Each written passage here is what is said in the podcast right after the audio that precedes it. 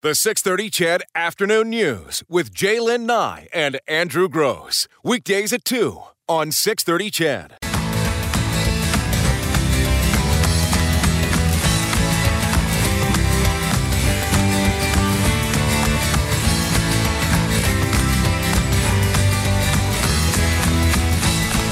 Three oh six on the six thirty CHED afternoon news. Hope you're having a great day. I'm going to get to more of those songs. We were just talking about Glen Campbell and him passing away, and those songs that take you back in a place. Lots of folks um, texting in their thoughts. One of our favorite guests on this show is joining us once again. Um, a two week celebration of Canada's 150th birthday is underway in St. Albert. It's called No, no, no, no. Sherwood Park. Sherwood Park. Sherwood Park. Ah. Sherwood don't Park. don't send them the wrong direction. You know, I always do that because Festival Place. right.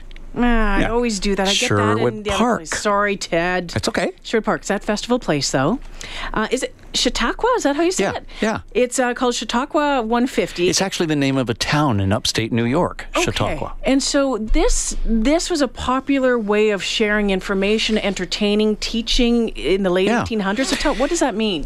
Well, one of the things that emerged in the late 19th century, remember we're talking about industrialized Mm-hmm. Britain and industrialized Canada and the United States, as smaller centers shrank because farm populations left to go to the big cities, the farm communities were left very much out in the cold for the arts, Mm-hmm. culture, language, uh, dissertations, lectures, music, ballet, theater, book readings. Mm-hmm. And in Chautauqua, New York, in the 1880s, I think, they decided to bring culture to Chautauqua, hmm. take it from New York and Chicago, uh-huh. and bring lecturers and artists to perform for a small community who wouldn't have, who were starved for culture. The idea caught on, mm-hmm. and Chautauquas took place all over the world. And it lives to this day as a way of bringing culture in a kind of an informal, under the big top, relaxed, mm-hmm. friendly way. It's not, you must learn this. it's, here's a piece of life that you might not know about, or a story, or culture that you're not mm-hmm. necessarily acquainted with. And it's not like, hey, you country bumpkins, Yeah. learn. It's, a, it's about bringing the, the artistic world to those who wouldn't have it. So if you're going, oh man, that name Ted Barris is very familiar right now, and that voice is very familiar, it's because he's been on this show a number of times. Um, author, uh, radio, TV personality, considered Couldn't keep a steady job, so I tried yeah, them all. No, that's not true. uh, military historian, and really the keeper of almost Canada's military history. Well, thank you. Any, anymore, and. You're speaking this week at the Chautauqua Thursday night, Thursday night, and you've written I don't know how many twenty books now. Um, working on 19, 20, and 21 at the moment. Three of them at the same time. But you're speaking, you're going back to one of your books from 2009 called Breaking the Silence Veterans Untold Soldiers from the Great War to Afghanistan. Why did you pick this one? to do at Chautauqua. Mm-hmm. Because it's the thing that nobody talks about in Canada and everybody needs to talk about in Canada, and that is how these wartime experiences affect soldiers, uh, Navy. Uh, ensigns right through to um, generals Mm-hmm. and back down to ground crew and air force. I mean, everyone who's gone through a wartime experience is changed, Mm-hmm.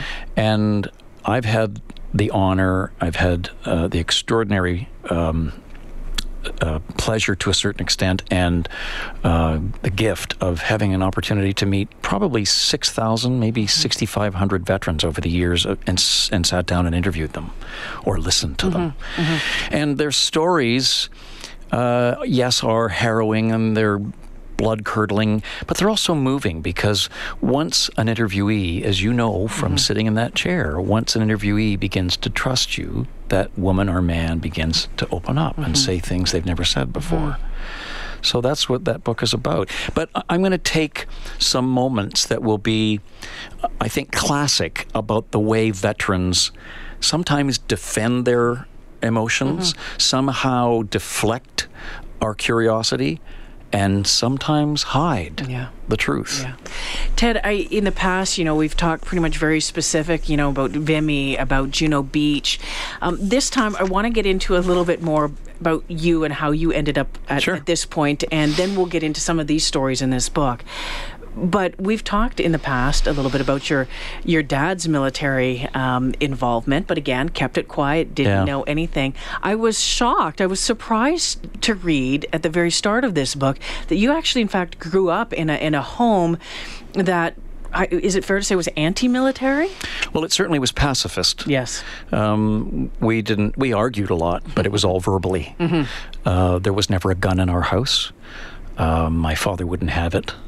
Um, he was a medic in the Second World War, uh, and Dad and I were very close. We were both writers. I learned so much from him. God, I'm going to start choking up here in a second.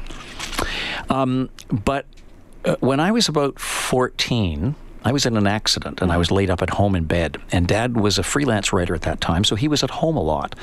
And I was really feeling sorry for myself lying in bed there. Oh, woe is me. And dad would come in and humor me with all the great stories that he always had to tell. And one day I popped the big question. I said, mm-hmm. Dad, what did you do in the war? Because I didn't know at mm-hmm. 14. And he told me that he'd been a medic, and he was a medic in the American Army. And I didn't know much about the specifics, but of course, he being the funny guy, he was always a, a great character for telling stories. He told me about the funny things that happened as a medic. He, they hated the cook, so they sabotaged his food.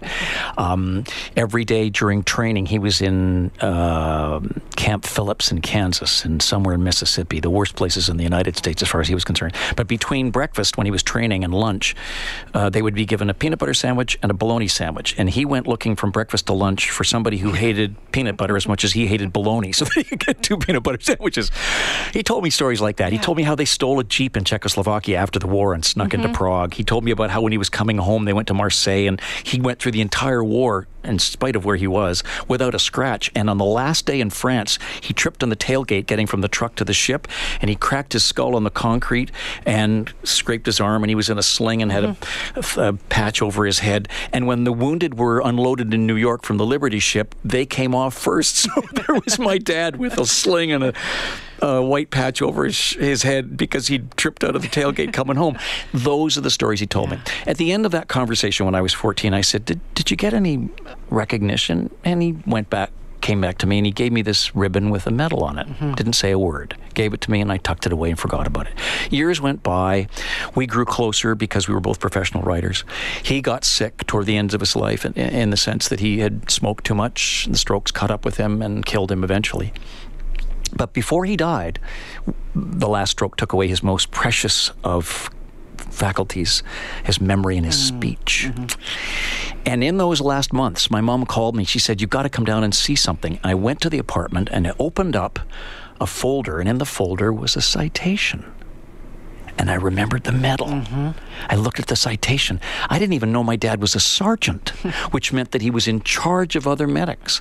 And the citation said that somewhere around February 24th, 25th, 1945, during the Battle of the Bulge, which was the Americans' mm-hmm. worst, bloodiest encounter with the Germans, dad went into a mined booby trapped area and brought out four or five medics and stretcher bearers all by himself hmm.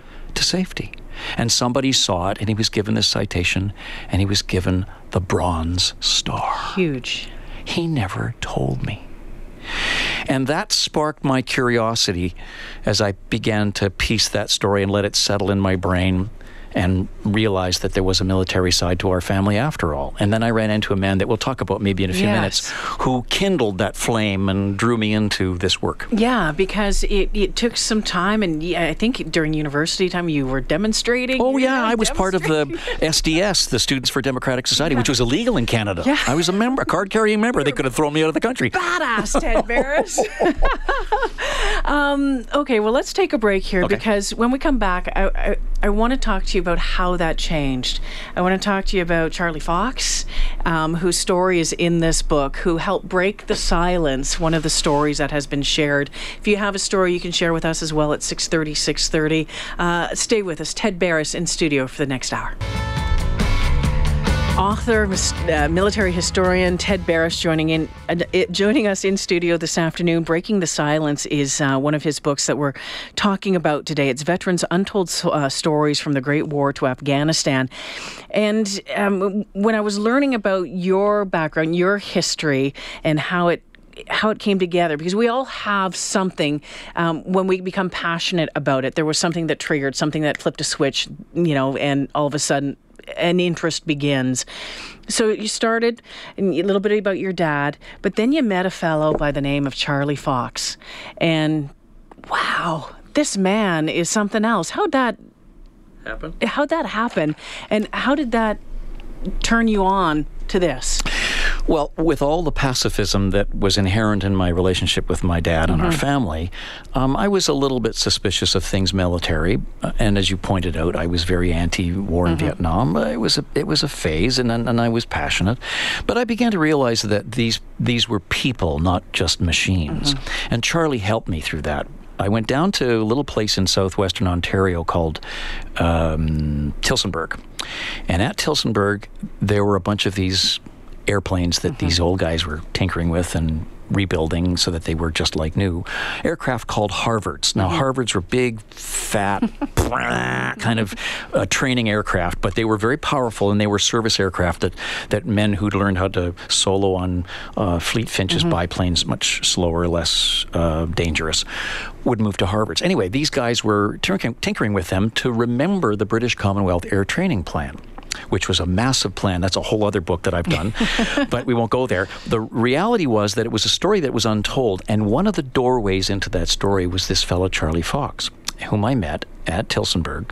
And he was making change for people who were buying hamburgers and hot dogs at the Fly Day at the at the Tillsonburg uh, uh, club, and I went down to do a little piece for CBC, just maybe a three four minuter, you know, talk to a couple of people, talk to a couple of vets, put it all together, and Mm-hmm. you know, Bob's your uncle. That's it. Well, Charlie was captivating, and I realized there was something here. And the more he realized I was interested, the more he sensed that I was a good person to talk mm-hmm. to to maybe make this bigger than just a four, four or five minute piece. He convinced me to write a book, and he kind of shepherded me not only into the story of the British Commonwealth Air Training Plan, but also into the lives of veterans. And he came when my dad died. Charlie came to the funeral and unannounced. And when I hugged him, it was as if he had become my father. Mm-hmm. He took over that role of mentoring me, pushing me, inspiring me. And his story, which is a long one, and I'm going to tell Thursday night, is an extraordinary one too. I, I can go into it if, a little bit of it, but If we have a nutshell, but he was Air Force. he was. Yeah. So, but he started as an as a, an instructor in the BCATP. When he finally got his chance to go overseas, he lands in France in 1944. His first op was with the most decorated fighter pilot of the Canadian Air Force, Buzz Beurling. He was tail end Charlie. And he flew operations on D Day over Juno Beach while his brother Ted was going in with the artillery. He flew operations against the V 1s, the V 2s, uh, Market Garden, all the way to just before VE Day. And they told him within a few days of May the 8th, 45, Charlie, that's it, you're finished. You're going to go to Buckingham Palace, you've got a DFC in bar, they're going to present it to you. And he said, No, he said, if you don't want me to fly, I'm going home. so he went back to Guelph, Ontario to selling shoes. Selling shoes. And there he put his career in the Air Force in the closet till I came along and I'm going through his flight log. And I see things in there that are extraordinary. Not just the instruction, but I see July the 17th, 1944, and there's a little red tick in the box next to it. And I said, Charlie, what's that? He wouldn't tell me until I did several interviews. And he finally revealed that on that day, July the 17th, 1944, he was up stooging around looking for trouble. By now, the Allies are in France. They have a toehold, so their Air Force bases, the Tactical Air Force, is mm-hmm. now in France. So he's flying from those bases looking for trouble. And he sees this staff car, German staff car, screaming along a road. Figures this guy's important, comes down out of the clouds, strafes him, drives him off the road, goes back to his base. He lands, and the radios are buzzing. Why? Because a Brit, a South African, and an American who've been in the air are all claiming they've just driven the Desert Fox uh-huh. out of the war. Erwin Rommel was in mm-hmm. that staff car. Charlie never said a thing. Took the red pen, marked a check in the box, and didn't say a word until we poked him and poked him years later to reveal that he was the guy who did it. Ted, what what is it about our, our men and women, our, our, our veterans, uh, when they when they came back from World War One, World War Two, Korea, from their peacekeeping missions, from Afghanistan, that keep it inside? Um, was that just what they thought? That they had to do, were supposed to do, that they were supposed to remain tough, not show emotion. Part of it. Yeah. Um, we're not a flag waving nation. We don't brag, least of all over the bodies of our dead comrades. Um, that's not to say that British and American soldiers who do are doing that, but that's not our nature. Um, there's also a, a, greater sense among Canadian vets, I've sensed, where if they're seen in front of their families to break down over these stories, they're seen to be less, mm-hmm. to be more vulnerable, less manly. Um, a lot of vets have only started to speak in the last 15 or so years because they sensed that the story was not written correctly and it needed to be set straight. That's why I've had the good fortune to get some of them to talk. Some of the, I think of the thousands of veterans, only one refused to allow me to take notes and record it. But everybody else trusted me enough to say, Yes, you have my story. And they knew that when I left their home or their hmm. apartment or wherever we met, with the exception of Charlie, because he and I always got together to kind of go back over things. Most of the vets I would never see again. Yeah. And they sense that it's done. It's done I've told my story. I've broken down maybe in front of this stranger, not in front of my son or my daughter or my wife. Um, and I can move on having done that. It's out of my life. It's like closure, you know? 6,000 to 6,500 vets you've you've interviewed over the years. Some of them, um, it's been you know, one an interview and you've not seen them again. Others you've developed very very close friendships with. When you lose one of them, must be like losing a, a, a part of you at times. It's like losing my dad again yeah. and again and again. As recently as last month, I did a eulogy. I did a eulogy at my uncle's funeral because none of my family knew his military story like I did. Mm-hmm. I've done that to two of my uncles. And it's like dying with them and, and, and losing a father again and again and again because the families say, please, Ted, tell mm-hmm. dad's story or mom's because mm-hmm. they're women too mm-hmm. because we didn't know what his or her military story was experience was you do and it's a piece of his life or her life and so i stand in front of family and friends and loved ones and say here's what this man did Here's how she served.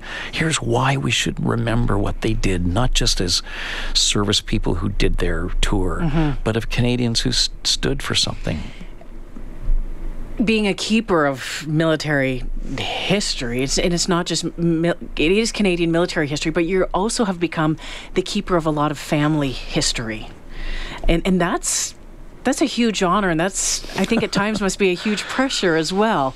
I, have been I've been handed. My dad was the keeper of the Nye family history, and that has recently been transferred to me. Whether it's good the oldest documents, whether it's the old pictures, whether it's making sure I knew who everybody is and all of these pictures and all of that. But really, strangers' family history. They're they're um, they're ghosts in some ways because, and they haunt you if you don't tell them right. Mm-hmm. Um, you've got a news break to go to here in a second. I do. Okay. Yes. Um, when I when we come back, why don't we I tell you a little bit about uh, a chapter in the book called Reunion of Two, in which I'll tell you the story of how I met somebody okay. quite by accident who turned on a dime my understanding of what happened on June the sixth, nineteen forty four, D Day. Perfect. Ted Barris joining us in studio this afternoon. We're talking about his book Breaking the Silence: Veterans' Untold Stories from the Great War to Afghanistan. Speaking at Festival Place in Sherwood Park on Thursday. Thursday evening at 7:30. Tickets are still available, and if you were at his Vimy uh, presentation a few months back, you'll know how wonderful that is. You're not going to want to miss this. More with Ted Barris right after this. Ted Barris joining us in studio this afternoon. He is speaking Thursday night at Festival Place. It is called uh, Chautauqua 150, and so it's two weeks of uh, events out at Festival Place um, marking Canada's 150th. And Ted Barris, of course, military historian, author, now working on books number 19, 20, and 21. but we've gone back a little bit to 2009, talking about um, his book Breaking the Silence, and you know, really this this wonderful opportunity that you've had over the years to talk with veterans and get them to share their stories, and in this book, being able to compile them. Um, one by one, moving them all together. And we had talked about um, about Charlie Fox, um, and you wanted to tell me another story um, about something coming together. Well, it, it, thank you for pointing out that it was an opportunity because mm-hmm. it really was. I mean, every time I meet these people, it's a gift to me, and I and I don't use the word I in Mm-hmm. text very often, but I did throughout this because, and the first draft, I wasn't in it. And the publisher, the editor said to me, uh, Patrick Crean, a wonderful editor, he said, This great book, Ted, but there's something missing, huge, missing, Mm-hmm. elephant in the room. You've got to be in this book. So I went back and, and did that. So I'm going to tell you about a story. Um, you and I both were in 2003 at the opening of the uh, Juno Beach Center. And can I just say, Yeah. I didn't know you were there, and I read it in the book, and your memories were some of my memories Good. on on the faces of the veterans when when they were piped out at the end of the service. But I was like, wow, we were there. We our paths have crossed. They have, either physically or spiritually. Anyway, so when I was writing my book Juno, which came out in 2003 4, mm-hmm. just on the eve of the 60th anniversary of D Day, um, I was plowing along because then I was teaching full time. I've now retired from Centennial College in Toronto. But at the time, I had about 16 weeks within which to write the manuscript. And I'm powering along like crazy through the summer, writing, writing, writing. And about July somewhere, uh, I live in a little town called Uxbridge, and I had to go down to the Bank of Commerce to pay my Visa bill. and I just, oh, hey, I better, hey, this is the date, I, tomorrow it's due kind of thing. So I walked down to the bank and I went in the door. And you know how you line up in a bank in a single line and you wait for a teller to be mm-hmm. available, s- the queuing and so on. So I'm standing on line, and in front, on the front of the line is a guy who turns around, recognizes me, and a man, an older man between us, and I'm third. And he says, Oh, hi, Ted. How are you? I said, Fine. The guy in the front. And he said, What are you doing? I said, Oh, I'm working on a book about D Day. The next year's the 60th anniversary. He said, Hey, oh, hey, that's a great idea. Teller's available. He goes. The older gentleman turns around. I'm two feet from his face, and he says, I was there. I said, You're a veteran? He said, Yeah, I was there on Juno Beach. Uh, and I said, Can you wait while I pay my Visa bill? I'd like to talk to you for a second, quite literally. His name was Fred Barnard. Mm. And he admitted to me in that moment that he'd never told his story. And he lived three blocks from me. And the Saturday morning following our encounter in the bank, he invited me to his rec room in his basement. And he brought out a cigar box in which were photographs and papers. And he told me his story. And very quickly, he was a member of the Queen's Own. They went in very early on the D Day in the first wave. And in those days, unlike in the American Army, where they tried to keep relatives separate and distant in the military, in the Canadian Army, you were allowed to acquire a relative. You could go in with your father or your brother. And indeed, um, Fred Barnard acquired into the Queen's Own, into not just the regiment, not just into the company, but into the very same section as he was, Donald, his younger brother. And so Fred begins to tell me, going in in a landing craft, now it's about 10 to 8, the door goes down. You can see the bullets dashing off the top of the water. And he yells to his brother Don, give him hell. They jump into the water, they're going to the beach, and Fred sees ahead of him against uh, the, the ocean wall one of his mates, and he makes a beeline toward him because he knows that's the first step to safety. And he stumbles in the water and he looks down and he sees his brother, Donald with a wound right in the center of his chest. One bullet. He didn't even get to the shore. And Fred's not allowed to stop because the objective that day was to get as far inland as possible. And Fred broke down in telling me the story. I broke down in uh-huh. telling the story. And we have been fast friends since. He's still alive in his 90s, doesn't go out much, doesn't even go to Legion much. But he gave me the greatest gift of that of that book, uh, Juno, because he could take me right into the, the right there. angst of that moment. How has the two minutes of Remembrance Day, those two minutes of silence, changed for for you over the years? You talk at the beginning of the book about not knowing what you were supposed to think remember. or feel or Yeah. remember. How has that changed for you? Well, it's changed through my students because when I went to Centennial College in 1999 and started teaching, it was in the fall, and I said to my colleague, Hey guys, wh- wh- what are we doing for Remembrance Day? Because I knew it was coming. Mm-hmm. And they said, Well, I'm embarrassed to say we just take a couple of minutes of silence in the middle of the, you know, 11 o'clock, and that's it. And I said, that's going to change. and so the next year in 2000, I created a ceremony. And we had a bugler there, and we had a color guard from the local legion that I'd invited.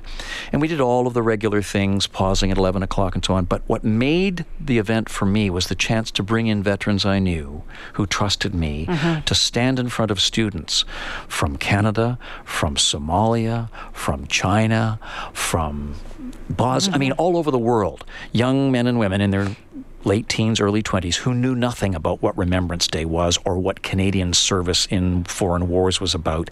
And these veterans standing there in the flesh for the first time told them as I interviewed them in front of this assembly what they had done. And you could hear a pin drop in the room. And I realized that's Remembrance Day. That's the importance of it. The silence is important, but it's the speaking I want. It's the connecting, the communicating, so that we don't forget. That's what remembrance is about. Sharing the stories. Yeah. Yeah, and I've, I've said this many times on this show, standing outside of the Canadian War Cemetery at Bény-sur-Mer, so just down from Juno Beach, and I was talking to a veteran from the Italian campaign from Ortona, and his words to me were, "We'll never have a future if we don't remember the past," yeah. and that is what I have written in every book at every Canadian war cemetery across Normandy, Belgium, wherever I've been. His words, and and and that is what is so very important is sharing those stories. And it's why on remembrance day on this show or the day before um, we talk and we get our listeners to to tell their stories and who they are remembering and who they are honoring. Because if you don't want those stories to die you, you, you need to, to to share and know the names. You, so very important. So yeah. very important. Uh, Ted Barris joining us in studio this afternoon. We'll take a break uh, here. Now, when we think of veterans, I think for a lot of folks, you think of the 80, the 90 year old man. Um, you know, uh, reflecting back on, on World War II or Korea, but we know that um, veteran has changed quite a bit, uh, especially uh, over the past uh, 17 years. So, one of the stories in this book deals with Afghanistan. I want to go there. Okay. Right after this. At 3:45, Ted Barris in studio, and I just want to again uh, give a, a, heads up here. We're going to move into Afghanistan, and I know that we do have a number of uh, listeners who were in Afghanistan, who served in Afghanistan. So if there's triggers, I just want you to to have a, a, heads up on this right now. But one of the veterans that you did talk uh, to in this book, and it was about Afghanistan, and it was dealing with April seventeenth, two thousand and two, uh, was uh, the friendly fire accident, which became the first Canadian casualties since the Korean War. Right. Um, you talked with um, Corporal Brian Decaire and he wasn't too willing or didn't sound really up to it at, at the time. His story really uh, changed me in, in so many ways. And it wasn't until some time later that I think I pieced it together to realize why. For veterans of the Second World War, the Korean War, even some peacekeeping, peacemaking mm-hmm. operations, they've had time to digest, to kind of work out a script in their heads about what they saw and felt and experienced the men and women from Afghanistan haven't had that time, and Brian hadn't had the time to kind of organize his thoughts and, in a way, protect himself. By the same token, when I invited him to my kitchen mm-hmm. and we sat, and I threw everybody out of the house, I said, Tonight I'm sitting with this man, and it's just us, so everybody go away. And he looked like a deer in the headlights when he came to the door, and I said, Brian, I'm not here to get you. I said, I, I want to listen more mm-hmm. than talk. And so he was quite comfortable for the first few minutes because he brought out sheets of paper mm-hmm. with handwriting on them and he laid them out on the kitchen table. There were about six or eight of them. And I realized what he'd done was he'd written out longhand answers to the questions he figured I was going to ask him. yeah. And I said, that's fine. I want to know those details too. Um, but my job became finding a question for which there wasn't an answer mm-hmm. on the paper in front of him. And I finally found it. I'm going to tell this on Thursday night. I'm not going to tell you exactly what the question was, but I did find it. And I'll and I'll share with the audience. It was quite moving and quite simple. The simplest of things. I asked him, and he looked in space, realizing he didn't have the answer written down, and he sort of went with it. He kind of ad libbed. And that was the door that opened to the, real, the reality of the experience of the friendly fire incident and the four guys he lost there and the others. He was wounded himself. Mm-hmm. He took shrapnel through his hand, hand and into yeah. his face. And so he was among the walking wounded. But he shared with me in s- sort of stilted uh, stumbling because it was still fresh and raw um, account of his experience, and it was so real for me. It was I could touch it. I could, and I and I never stopped thanking him. He went. He survived that experience and his tour of duty, and and he, he was somewhere else deployed before he left the military and became a SARTEC, a search and rescue technician, for which he was awarded um, a, a meritorious uh, courage award, I think, up in the Arctic. Great career, but I was always so moved by the fact that he was so vulnerable and on the verge of falling apart in that experience. difference between the older veterans to the younger veterans and the fact as you say that our older veterans have maybe had some time to process their thoughts a little Good word, uh, process it. the thoughts but in the end i mean i think it, it sounds like it doesn't matter if they're 80 years old or if they're 28 years old is that when you get them back in that moment they are back in that moment It hurts. By coincidence, the morning of the friendly fire incident, they did a simulation with a medevac mm-hmm. chopper. Mm-hmm. And one of the guys took pictures of what was going on inside the chopper. And later that day, when Brian looked at the pictures and saw that the empty seats were now for the four guys, that's when he lost it. He fell apart because those were his friends. Those were guys he'd trained with and gone, had been deployed with, and knew intimate things about. And they died right in front of him. And I know that there's, um, I'm trying to find a, a message that I received not too long ago about that night from someone who was there uh, as well. Here it is. Um, and so Mark Leger, Sergeant uh, Leger, died that night, and of course the boys were from the Third Battalion, based here at uh, Edmonton, and and and this person had contacted me and said I did know Mark. I was in Afghanistan with Mark when he died on April 18th, 17th, depending on where you were in the time change. In a weird twist of fate, I was scheduled to go to the range that night. Mark was not scheduled to go. At the last minute, my boss pulled me, and we had a minor argument about the subject, and Mark overheard part of the argument. Mark volunteered to go in my place. We were the same rank at the time. I told Mark that he didn't have to do that, but he was emphatic that he wanted to go. I thanked him, shook his hand in appreciation, and I told him when we got to Dubai for our leave, the first beers would be on me. He hugged me, and I went back to work, and that was the last time I saw him.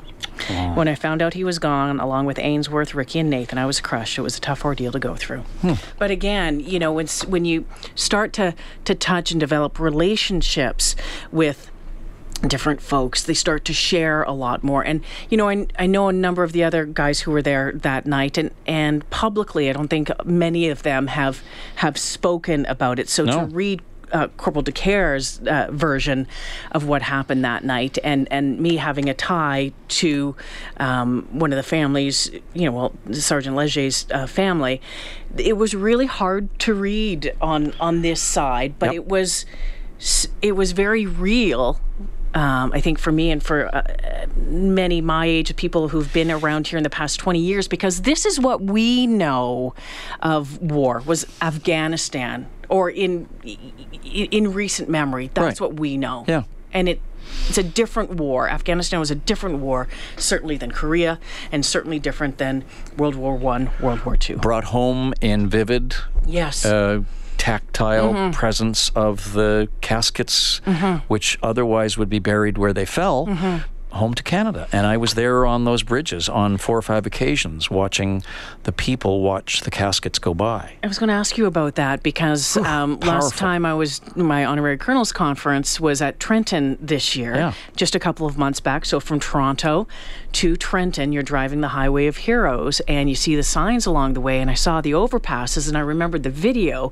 But you, you went the first time that you went there was Well, I went there through one of the guys who was at the friendly fire incident right. because Jeff Peck, who mm-hmm. was a platoon commander, he had just finished the exercise that the second the next company I can't remember whether this B or C company was going mm-hmm. through the the training at Tarnak Farm. Jeff was off to the east or west, whatever it was, waiting because they were doing their exercise. They mm-hmm. were all going to finish and head back to Kandahar.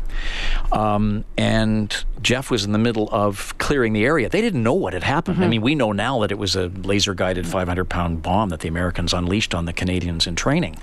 But at the moment, they thought they were under attack. And Jeff's first instinct was to go to protect the area where the men were.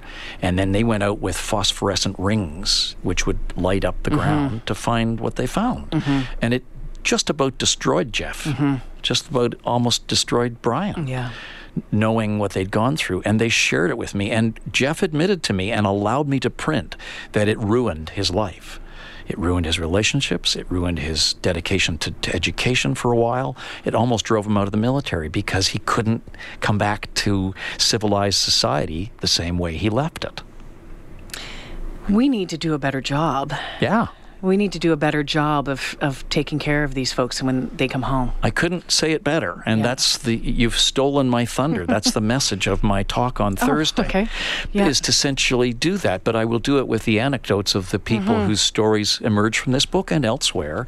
I'm, as I told you off air, I'm currently working on a book now about the famous Dam Busters raid um, going into the Ruhr Valley in 1943 when the British, it seemed, were, that were on the ropes because they had held Hitler to a stalemate. Mm-hmm. And they suddenly turned the war around and took the war to Germany on that May 17th night when 19 Lancaster bombers went in at low level to attack those dams.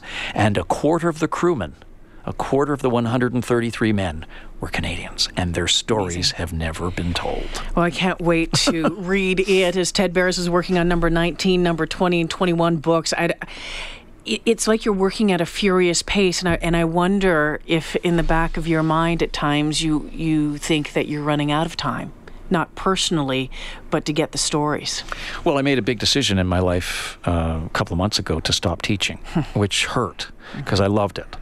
Uh, I'm, I've been at Centennial College 20 years or almost, and I decided that yes, um, I'm 68 years old. I'm hoping that I got lots. I mean, Yeah. my, my dad lived to 82, my mom to 85. Um, but I, I, you know, that's not the way I'm looking at it. I, I, I want to write these stories before they slip from our fingers. I still have access, and I hope you're going to help me in a little job here. I still have access to the people who witnessed it either first or second hand, and it's those stories that are the richest, as painful as they are, as experienced in Breaking the Silence in this book and my where I'm revealing the pain. As painful as some of them are, they're just so dynamic about what Canadians did. We take so little credit or get so little credit for D Day and Dieppe and the Dam Busters and Hong Kong and, you know, uh, the liberation of Holland and Italy. And so many of these things are not the macro story, they're the micro story. They're the individuals who served, who, who did their part to make these successes, these victories happen. And I don't mean it in a bloodthirsty, you know, lust for violence way. I mean, these were, the, the Second World War was obvious who the enemies were. And, mm-hmm. and, and, you know, these people put their lives on the shelf to go and change it. Oftentimes, first-hand accounts, if you're lucky enough, the first-hand accounts. Talk to the spouses at all, the partners? Very And- much so. Yeah. In in um, in the Great Escape, um, I had occasion to meet George Sweanor, who was the the duty pilot. He was at the gate inside Stalag Luft Three. It looked like he was hanging his laundry on the line, and what he was simply doing was telling the next stooge in the intelligence line back to where the tunnel uh, mouth was, who was coming through the gate. Yeah. George lived, unfortunately, he's passed, lived with his wife Joan, whom he met in England just before he was shot down and ended up in Stalag Luft 3. And because Joan and George lived to be, and George is still with us, but Joan passed, they lived to be, she was in her mid 90s. Their, her story is rich with tales of what life in England was like, but mm-hmm. also the connection that happened between them because George vowed when he went to England he was never going to fall in love. Least of all with someone in England when he was in the middle of a war. And what happened? Exactly the opposite. Yes. And so the revelation of that was extraordinary in terms of its impact on him and the way he responded in Stalag Luft 3 and the way he told the story in years that passed later. If you're interested in military history or if you're just interested in listening to a great storyteller, that storyteller thank is you. Ted Barris and he is at Festival Place in Sherwood Park Thursday at 7:30 as part of the uh, Chautauqua 150, the celebration of Canada's 150th. Uh, tickets are $10 to come see Ted that night. Uh, you can get them at strathcona.ca forward slash tent. He'll be speaking about the book that we've been talking about, Breaking the Silence, Veterans Untold Stories from the Great War to Afghanistan. Thank you, Ted. Thank you for joining us once again. It's always a pleasure. The pleasure was mine. You always make it so easy. The 630 CHED Afternoon News with Jaylen Nye and Andrew Gross. Weekdays at 2 on 630 CHED.